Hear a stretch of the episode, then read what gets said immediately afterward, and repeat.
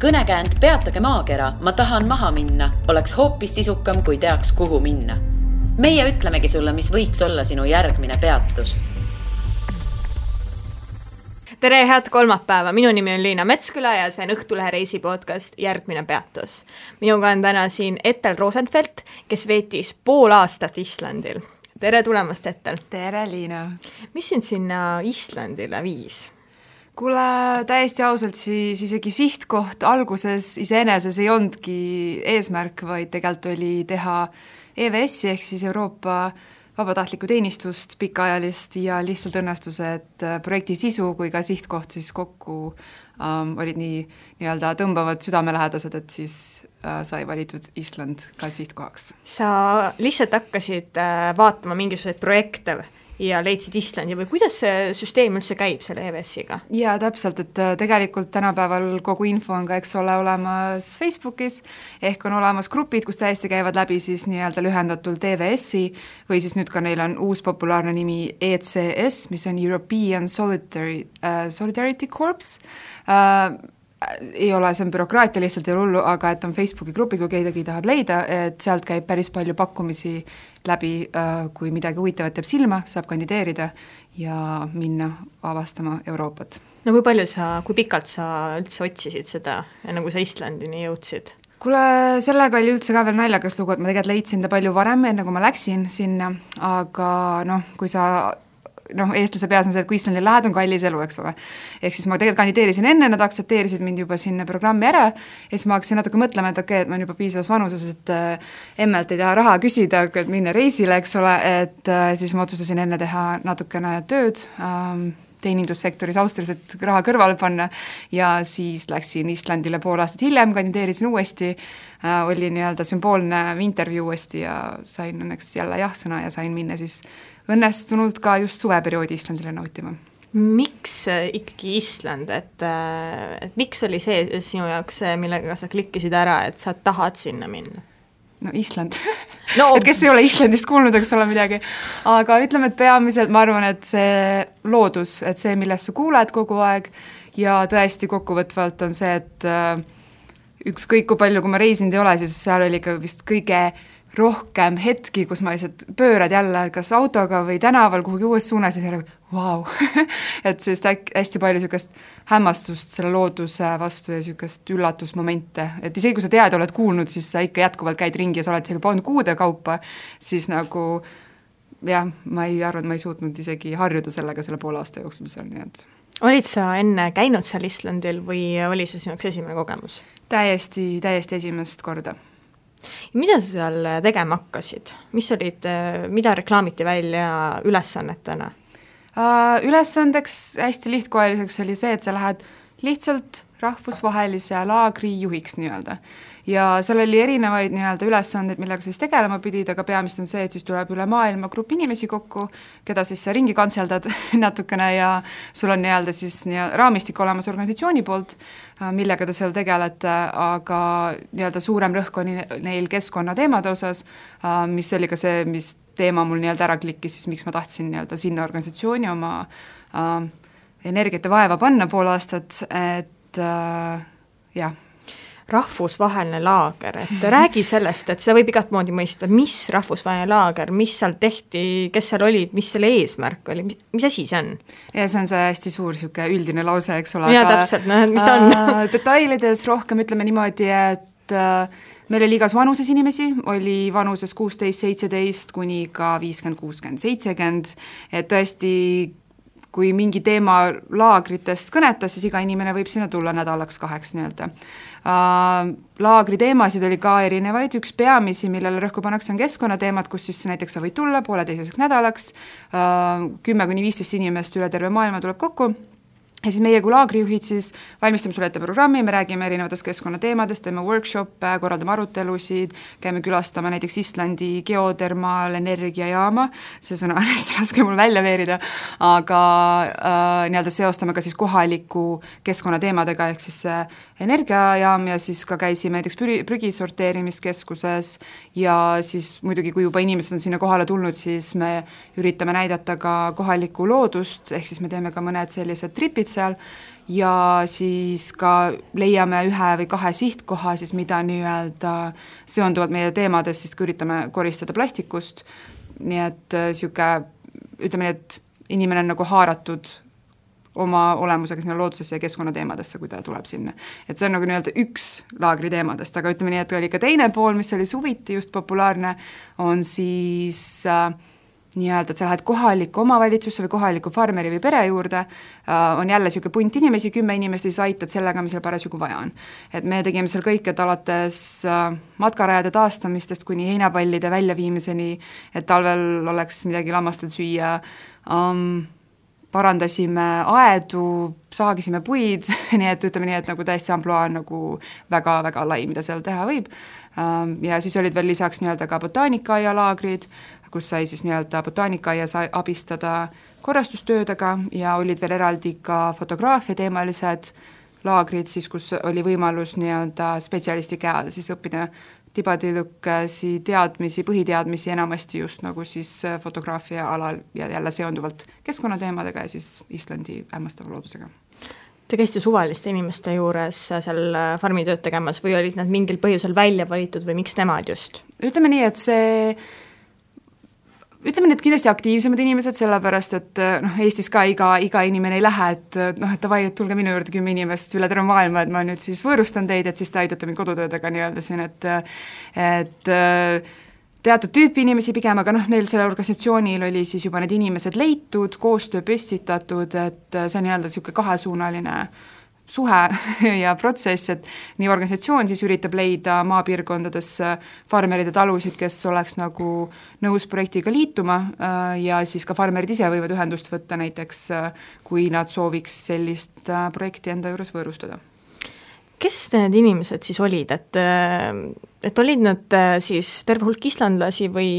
või mingid välismaalased? kuule, täiesti, täiesti igalt poolt ähm, Eestist oli ka lõpuks üks tüdruk, keda ma kohtasin, et äh, kuidagi Eestist äh, üle maailma reisides ei trehva alati teist eestlasseltskonda, aga tõesti Hiinast, Jaapanist, Mehhikost, Venemaalt, äh, Indiast, üle terve Euroopa tõesti, et aga need farmerid, aga need farmerid no,, need on, nemad on islandlased, nemad on kohalikud ikka no,. kuidas sujub koostöö islandlasega? ma arvan, et eestlasele väga hästi, sest mulle tundub, et äh, islandlased ja eestlased on nagu iseloomu poolest nagu üpriski sarnased, niisuguse hea sarkastilise huumoriga ja noh, tõsised tööinimesed ikkagi, et ükski niisugune eesmärk ei hirmuta ära ja et selles suhtes ma arvan, et äh, ühist äh, kõlapinda islandlastega eestlastel on üpris lihtne leida kuidas nad, kas nad räägivad hästi inglise keelt või, või kuidas sellega on um,? oleneb, et ütleme, need noh, Eestis ilmselt samamoodi, et noh, et ütleme, et see vanem generatsioon võib-olla mitte nii hästi, aga näiteks üks laager, mis meil oligi täiesti noh, et kui see Reykjavik ehk pealinn, kus meie baas oli, on seal nii-öelda allpool saare osas, siis üks laager oli mul täiesti nii-öelda laag nagu saare isa, idaosas, mis andis ka mulle võimaluse siis saarega rohkem tutvuda ja teisi kohti näha, ja seal meil võõrustaski siis niisugune, niisugune tõsine Islandi pere juba mitmeid generatsioone seal juba elanud ja ja omavad piisavalt maad, et siis nii-öelda meie laagrilistele piisavalt tööd pakkuda kahe nädala jooksul.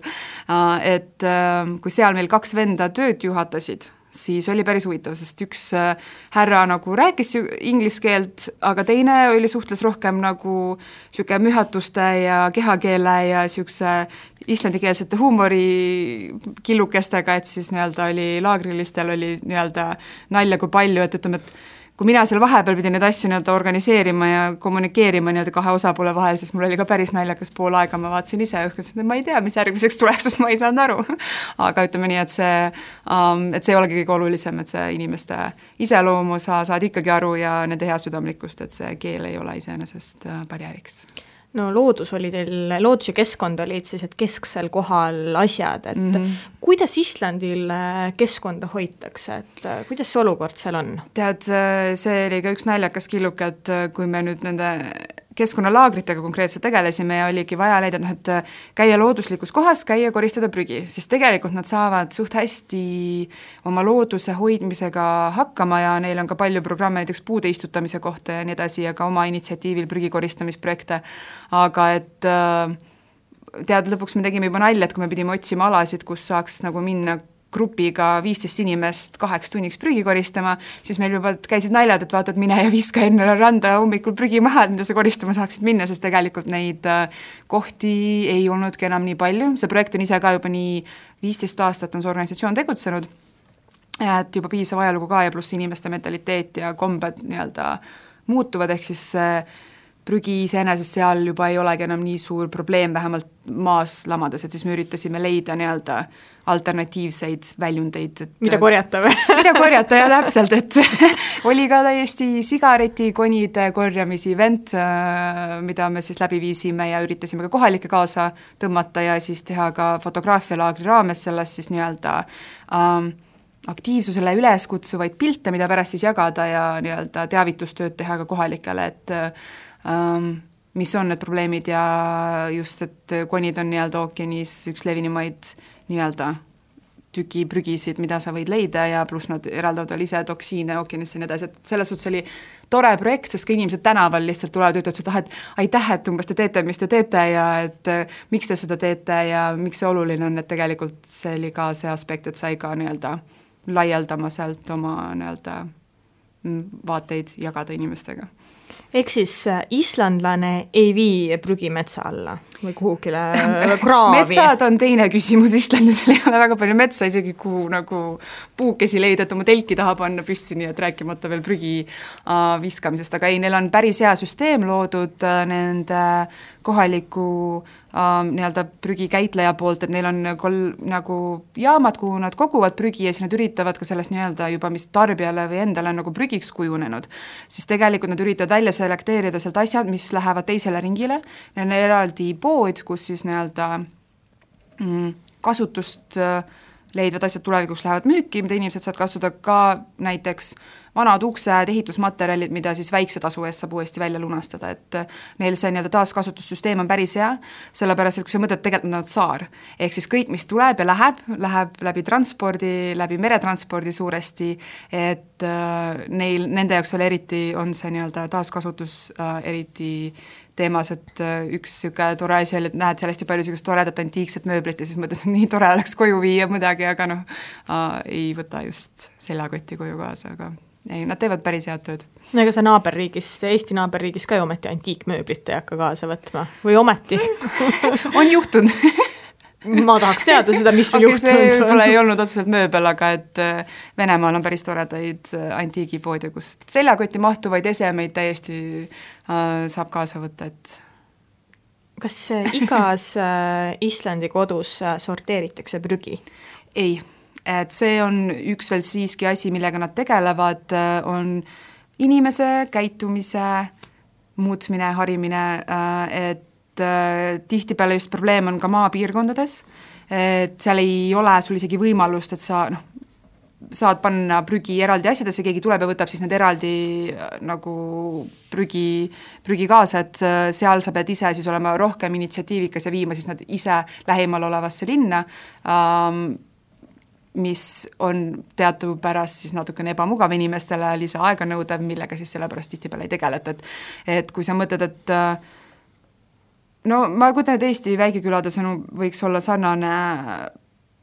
küsimus üleval, aga et äh, nad üritavad leida ka lahenduse sellele, et äh, nii-öelda, et see prügi nagu võetakse siis inimeste kodust juba kätte, aga tegutsevad selle kallal. aga kuidas siis inimesi haritakse, et kuidas neile see sõnum äh, viiakse, et et võiks ikkagi sorteerida, võiks rohkem hoida ja nii edasi? Äh, kui me käisime seal prügijäätme sorteerimisjaamas, siis ütleme nii, et neil on aktiivsed teavituskampaaniad nii meedias kui ka raad-, noh meedias, telekas, raadios äh, ja korraldavad üritusi, et inimestele infot edastada, aga ütleme nii, et noh, et äh, see teadlikkus tuleb ka rohkem lihtsalt generatsioonide vahega, ütleme niimoodi, et kui, et inimese niisugust tugevat harjumist, harjumust on raske muuta, eriti kui see ei ole tehtud nii-öelda mugavaks ja inimesel nii-öelda, et see võtab lisaenergiat ja aega sellega tegeleda, et ütleme nii, et see on niisugune kahepoolne suhe jälle, jällegi, et üks, ühelt küljest nagu inimesepoolne initsiatiiv, aga ka riigi poolt see võimalus tagada siis inimesele seda asja teha nagu võimalikult lihtsaks no midagi sellist nagu Eestis, et tegelikult äh, Eestis samamoodi ju igaüks ei sorteeri, on ju, tuleb see sõnumit viia või kuidas? No täpselt, et ütleme, et Eestis üks paari aasta tagune areng, mis oli, et noh, et nii-öelda ka vähemalt linna lähistesse aladesse pakuti varianti, et sulle antakse eraldi see kollane prügikott, kuhu sa võid siis korjata oma seda puhast pakendit, et sellele tuleb siis eraldi päeval korra kuus või noh, mis sagedusega sa tellid, eh, prügiauto eraldi järele, et ütleme nii, et me alguses viisime ka siit, nagu et ma elan linnast väljas Tartus, et eh, viisid siis eraldi linna oma plastik pakendi prügi, aga et see tegi asja tohutult mugavamaks, kui sul on äh, võimalus, et sa lihtsalt kogud selle, puhastad ära ja siis jätad lihtsalt aia taha ja siis keegi tegeleb sellega edasi. Aga räägime Islandis kui äh,, Islandi saarest äh, hämmastava loodusega kohaks, kohast, nagu sa ise enne mainisid, et äh, mis teeb Islandi eriliseks, et mida on seal vaadata? kõike. Kõike, no. Räägi neile, kes ei ole käinud. äh, kui mõnda riiki lähed sellepärast, et ah, sa tead, et seal on mäed, oh, ma lähen mägede pärast. mõnda riiki lähed, ah, seal on meri, ma lähen selle pärast. et ähm, ma arvan, et Island on see, et tal on lihtsalt, ta on nii eriilmeline, et sa võid leida sealt põhimõtteliselt kõike. et miks ta teebki hea, mis tast teeb hea reisi sihtkoha, on see, et no minimaalselt nädal, ma tahaks öelda, et nädal rentida auto sõpradega või perega ja teha üks ring saarele peale ja sa ei kahetse seda, et äh, sa näed seal nii mägesid, koskesid äh,, merd, kuumaveeallikaid, äh, igasugu loomi, kohalik, kohalikke hobuseid ja Islandi hobust nad tahavad, tahavad kindlasti öelda, et see on Islandi hobune. Um,, lambaid, ükskõik, no ma ütlen, et see, et uh, mis nad naljatlevad ise, et äh, kõige ohtlikum asi Islandil on äh, autoga turist, kes igal pool peatuda tahab, sest nende teed ei ole seal nüüd nagu see üks tee, mis teeb tervele saarele ringi peal, ei ole väga lai ja siis, kui inimesed tahavad iga nurga peal seisma jääda, et pilti teha, siis need möödasõidud kipuvad ohtlikuks kujunema, nii et äh, see on niisugune ka hea piltlik kustamine, kuidas siis Islandi loodus, loodusturistidele mõjub sõbranna rääkis, et äh, tema jäi äh, autoga mingisse minijõkke kinni Islandil, et et nii ilusasse kohta oli vaja minna, et, et vot. jaa äh,, täiesti, seal see jõgede ületamine on teema ja äh, ütleme nii, et kui ma olen see, kes tavaliselt kusagil reisib, siis ma ei mõtle kaks või kolm korda või isegi teist korda üldse, et noh, et kuhu mäe otsa ronida või kuhu,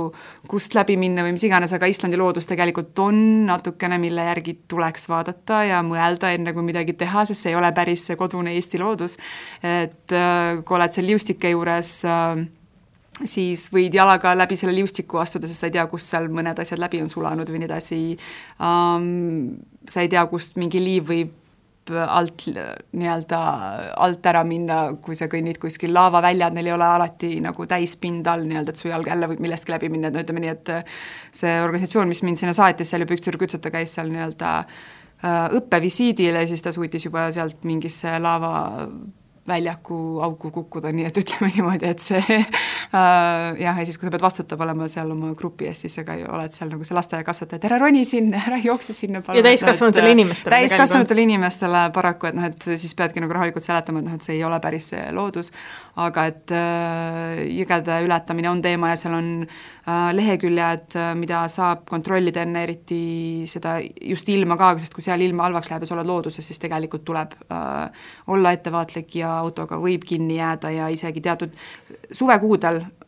kui ei ole palju sadanud, siis on okei okay,, aga juba teatud sügiskuudest, juba vist isegi, kui ma veel oktoobris seal olin, äh, siis juba oktoobri alguses äh, teatud kohad öeldakse, et kui sa ei tea, siis ära mine. et seal tuleb mõelda enne natuke. kas siis äh, tasub minna Islandile pigem suvel või talvel? Ma arvan, et mõlemad, ma ise nüüd äh, täis süda talvel ei ole seal olnud, aga praegu oma sõprade sotsiaalmeediast näen, et seal saab pea iga teise päeva tagant oma akna tagant lund ära kühveldada, siis noh, kuna Eestis praegu talve ei ole, siis oleks päris tore natuke lund näha, aga kindlasti, kui tahta kogeda rohkem ähm, loodust ja võib-olla ka looduses ööbida, siis soovitaks suve, et äh,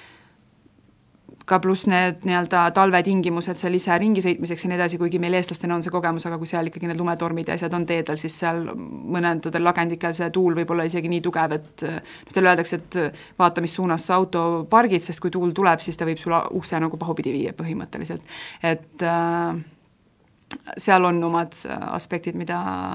arvestada, aga kindlasti soovitaks suve, saab ka ujuma minna ja ka ma kujutan ette, et ka omaette väärtus on, et seal on hästi palju kuumavallikaid, imeilusates kohtades mingi koskede juures, orgudes, kus sa võid olla uhkes üksinduses, fjordides um,, et ma ei kujutagi ette, et saad olla seal soojas vees liguneda nii kaua, kui siis ümber näiteks on lumi, et selles suhtes nagu kindlasti väärtus omaette, mille pärast ma kindlasti kunagi lähen veel tagasi. näiteks nagu Blue Lagoon või on see liiga turistikas, kuidas kuule, Blue Lagoon on ikka see täielik turistikas koht, et see ongi nii naljakas äh, räägi ka, mis see on, oota mina tean. Aga ma olen käinud seal lihtsalt. Aga mis see Blue, Blue Lagoon on ja miks sa siis ei soovita või soovitad seda? kui ma nüüd õigesti mäletan, siis see oli mingi ka geotermaalenergiajaama mingi heitvee kogumisala põhimõtteliselt, mis sinna nagu tekkis. okei okay,, heit, heitvee kogumisala nagu tekitab praegu tunde, nagu see oleks mm. mingi väga kole koht. Ei, see on täiega ilus koht, seal on nii sinine vesi, mida sa elu sees näinud ei ole aga ütleme nii, et äh, oleneb inimesed, mida nad tahavad, eks ole, et kui sa oled lühikest aega ja sul on aega ainult pealinnas käia, nagu kindlasti mine ja naudi, et selles suhtes, et äh, ilmselt paljud inimesed ei kahetse seda, aga näe, olles olnud Islandil nii pikka aega ja kui sul on aega võtta auto ja teha saarel ring peale ja otsida mõned looduslikud kuumevallikad üles, siis äh, see on lihtsalt miljon korda parem kogemus, kui sa oled seal kuskil kuumas äh, lombis äh, fjordide mägede vahel, et äh, versus see, et Blue Lagoonis, et sa, ma ei tea, kuidas sa mäletad, et kui palju inimesi seal sel hetkel oli. No, meeletult palju rahvast oli seal, see oli veel lennujaama lähedal või noh, on ka praegu lennujaama lähedal ilmselgelt. et, äh, et seal tõesti oli palju rahvast, äh, samas äh, minu meelest täiesti ainulaadne kogemus, et mina väga palju, ma olin viis päeva Islandil mm. ja ma olin pigem pealinna lähedal, et seal sõitsin ringi, nii et mina soovitaksin käia, aga noh, muidugi seal on palju turiste tõesti. ei no täpselt, et see, et ma arvan, et siinkohal see, et ma ütlengi, et ei kahetseks sinna minekut, aga et ongi see, mida inimene soovib, et minu jaoks on see, et kogu see loodus ja kogemus on minu jaoks miljon korda parem, kui seal ei ole inimesi et see kõlab hullult halvasti inimese kohta, kellele meeldib inimestega koos töötada, aga ütleme niimoodi, et äh, kui, kui ma tahan nautida loodust ja niisuguseid asju, siis ma eelistan, et seal oleks vähem inimesi, aga neid kuumevallikaid üle terve saare rohkem jagub neid, ütleme niimoodi, sealt lääne ja põhjaossa neid looduslikke, et mõned nad ju nii-öelda suudavad juba kommertsiks ka luua, et nad lihtsalt kaunistavad need looduslikud kohad ära um, ja küsivad väikse summa, vahepeal võib-olla viis või seitse eurot või midagi säärast, aga neid on ka ülilooduslikes kohtades, sa võid maksta viis euri ja sa ikkagi saad olla seal nagu äh, poollooduslikus kohas vähesemate inimestega kui Blue Lagoonis, aga okei okay,, tõepoolest nii sinine vesi seal ei ole. Um,, aga neid niisuguseid Blue Lagooni sarnaseid uh, spaasid tekib üle saare nüüd palju rohkem, et uh, et kui seal nii-öelda ringi peale teha, et siis täiesti on võimalus, kui on aega, et siis soovitaks minna võib-olla mudajale, sest lihtsalt on vähem inimesi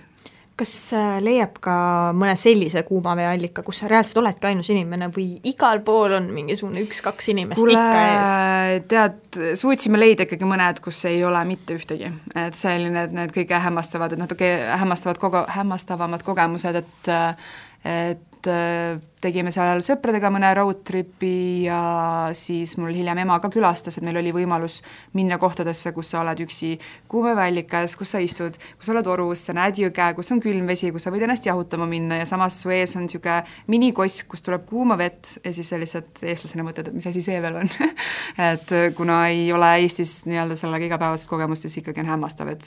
sa võid olla jões, kus on soe vesi ja lihtsalt siis nii-öelda oma vanni nautida. Et äh, on võimalik, et äh, kindlasti oleneb ajast ja nii edasi, aga et mõndade kohtade lähedal on võimalik, kui sa oled kämpervänniga parklas ööbida näiteks ja sa võid minna hilisõhtul, kus kedagi ei ole, et nagu täiesti, täiesti enda teha kuidas see saare üldpilt on, et äh, on seal nii palju turiste, et et iga kahe minuti tagant näed sa kedagi pildistamas kuskil? suvel suht võib-olla, aga ütleme nii, et see on see, miks ma nagu täiega tahaks öelda inimestele, et äh, miinimum nädal, palun. Et see lihtsalt, et sa oled seal ja sa ei saagi seda nagu kõike endale nagu sisse võtta, seda loodust ja kui ta um, et nädalaga on võimalus teha vähemalt ring saarele peale ja sa näed kohe, kui sa jõuad Reykjavikist niisugune selle poolepäevase sõidu kaugusele turistide arv nagu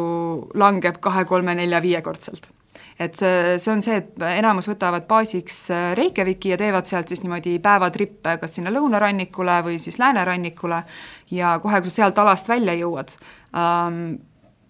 on palju vähem inimesi, et siiski inimesi on, aga tunduvalt vähem. Ja võib-olla noh, et tõesti see süda, noh, niisugune suvine aeg on kõige populaarsem aeg, aga et mul veel õnnestus teha see üks reis seal septembris, kus oli ka ütleme nii, et äh, jällegi täiesti teistsugune pilt, kuna need sügisvärvid juba tulid välja ja nii edasi, et isegi mul oli jälle huvitav, kuigi ma tegin juba neljandat korda näiteks saarele ringi peale,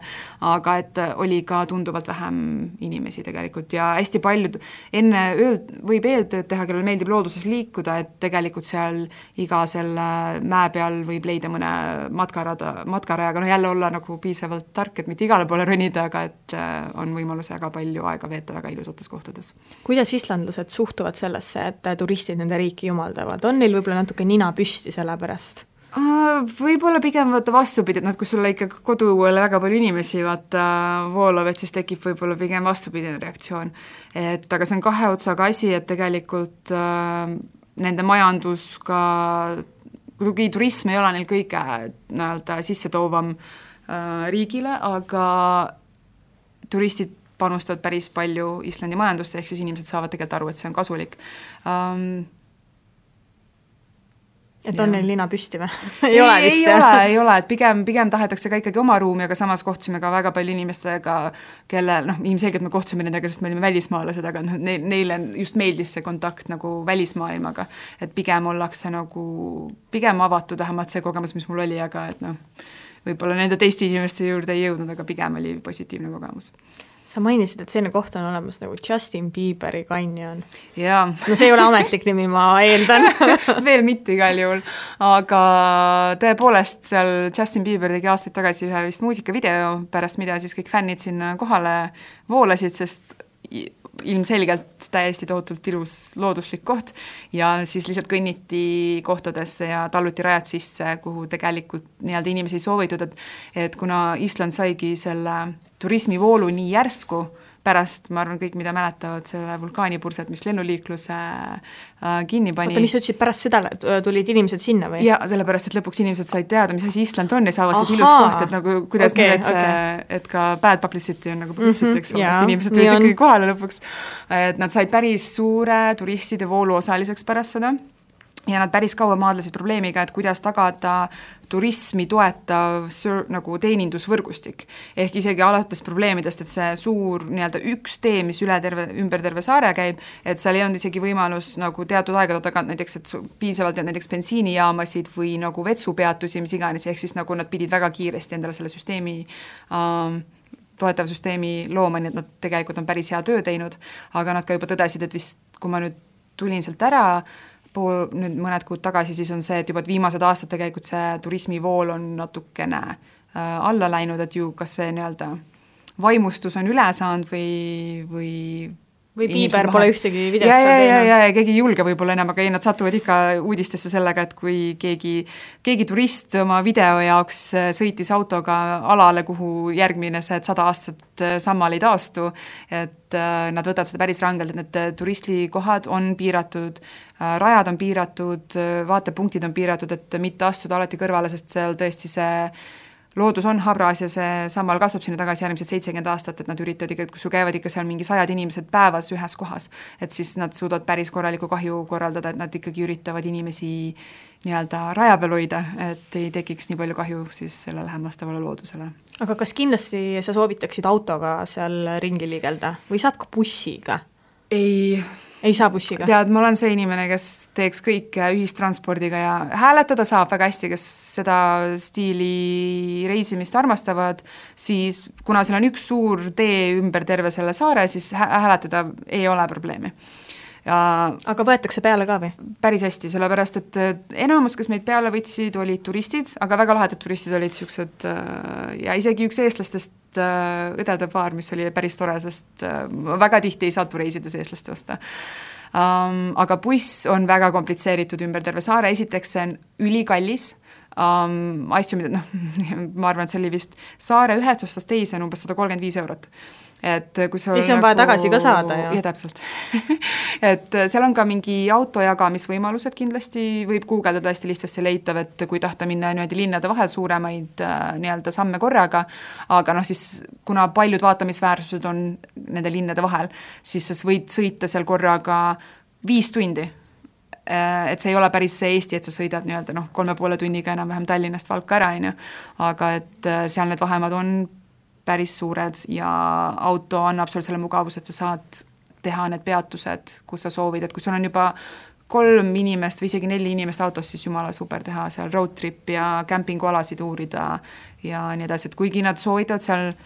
või on isegi viisakalt keelatud mitte ööbida telgiga looduses, aga et kuna me ikkagi nii-öelda eestlasena ikka, mis ikka, võtad telgi ja lähed metsa kuhugi ööbima RMK aladesse, et noh, et siis see kuidagi tundub nii teine ala, et ei, nagu ei lubata loodusesse minna telkima, aga ikkagi, kui sa oled respekteerid loodust ja ei jäta endast äh, jama maha ja kui sa suudad nagu panna kohta, mis ei ole päris rahvuspark ja nii-öelda silmade alt kõrval, et siis tegelikult on, on okei okay. kuidas need autorendi ja bensiini hinnad on, et bussipileti hinnad on kallid, aga autorent ja bensiin? tuleb odavam et äh, kui no sa mis summadest me räägime umbkaudu, et palju, palju võis äh, minna? oleneb, mis auto sa nüüd võtad, ütleme, et sa võid võtta võtab selle kõige odavama? kõige odavama, ei, see ei ole üldse hull, see äh,, issand jumal, las ma mõtlen. ma arvan, et siis võis võtta niimoodi, et nädalaks neljasajaga auto saab kätte juba vist minu teada, mingi enam-vähem niisugune suurusjärk, neli-viissada, suvel on ka kallimad hinnad. see on ka juba tegelikult kallis. Islandi kohta Islandi kohta ei ole, aga üldmõistes ta on ma kallis. ma saan täiesti aru, aga see ongi see, et kui kaaluda neid variante, et noh, et ütleme, et ma enda jaoks võtsin ka seda, et see on minu jaoks nii-öelda kord elus reis et äh, ma ei, suure tõenäosusega, mul on plaan tagasi minna sealt ühte matka tegema, mis on ka hämmastava loodusega, aga noh, see on niimoodi, et lähed sinna loodusesse, ka buss sinna edasi-tagasi on juba sada kakskümmend, aga, aga et see viiepäevane matk seal pidi ka üks hämmastavamaid osasid olema Islandist, et tuleb tagasi minna, aga et see kui ükskord võtta see ette pere või sõpradega, et teedki endale selle diili, jah, et see ei tule mu kõige odavam reis, mis ma elus teinud olen, aga et tahaks seda loodust seal näha, mis on seda väärt, et ma arvan, see korra elus nädalane trip seal teha kellegiga on seda väärt. kuidas üldse hoida kokku äh, Islandil reisides? aa, dumpster diving